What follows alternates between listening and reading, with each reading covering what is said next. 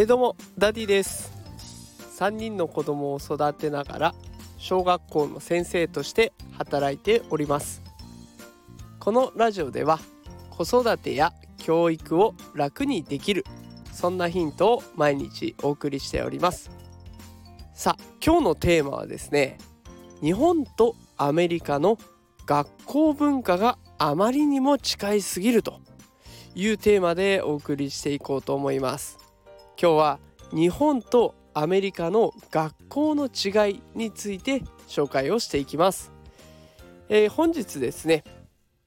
英語の達人という、えー、ネット記事のブログなんでしょうかねの中にあったアメリカ育ちが日本に帰国小学校で衝撃を受けた4つのことという記事がありましてそちらを参考に今日は話を進めていきたいと思います。えそこの記事に書かれていた4つの違い日本とアメリカの4つの違いっていうのを今日は紹介していこうと思っております。さあそれでは早速紹介に移っていきますね。1つ目ですが1つ目は小学生だけで歩いて通学。まあ、日本ではね子供だけで歩いて通学するのが当然になっていますが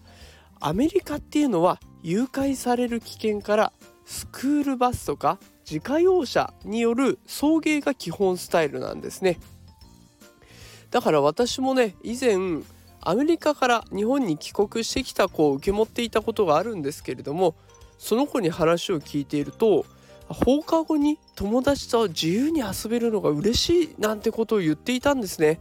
あそうか放課後に子供だけで歩くこともできないんだっていうことをその時知りました。でこれも日本とアメリカの大きな違いなんだなということを感じます。2つ目学校での並び方整列の仕方です日本だとね背の順に並びましょうとかこれ今ちょっと問題になってますがであとは出席番号順あいうえお順に並びましょうとか。男女別に並ぼう。男女混合で並ぼう。いろんな並び方を覚えないといけません。アメリカは違いました。アメリカ面白いですよ。なんとか先生のクラス集合って声がかかるとなんとなく並ぶらしいです。そこには背の順もないし性別も関係なくただなんとなく来たら並んでいく。でそれを先生が数を確認しておしまい。これだけなんですね。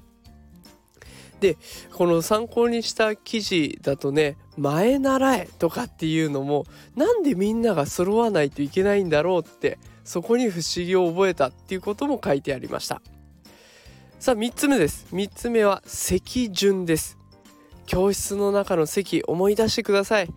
男子と女子が交互にきれいに並んでたりとか男子の列女子の列が決まってたりとかやたらと性別を考えていましたよね。今もそうなんですが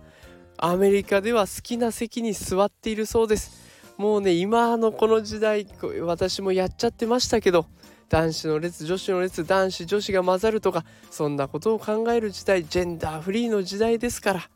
ちょっと時代遅れなのかなという感じがしました。え最後4つ目です。4つ目は見た目のルール。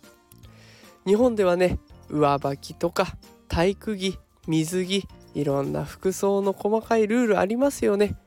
アメリカでは靴も服装も動きやすければ OK です。体育をやるときに体育着ありません。水着も自由です。動きやすければ OK ということらしいです。これあのもう一人ね別の子でアメリカから帰国した子いたんですけれども先生どうしてサンダルで登校しちゃいけないのって保護者の方から聞かれました。うん、安全面の確保でっていうこと言いましたけどあそういうところも疑問に思うんだなということを感じました。さあいかがでしたでしょうか、えー、今日はね日本とアメリカ4つの違いを紹介しました。1つ目は小学生だけで歩いて通学をする。2つ目学校での並び方が違う。3つ目席順もバラバラだ。4つ目見た目のルール。ねこんな違いがあります。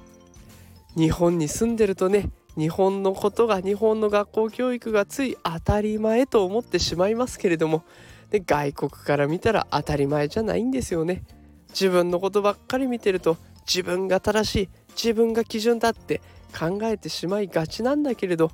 ね、こうやって視野を広げてみると意外と自分の方がちょっと違うかもなっていうことも多くあります。ね、日本の学校にこびりついてる昔からある変なルール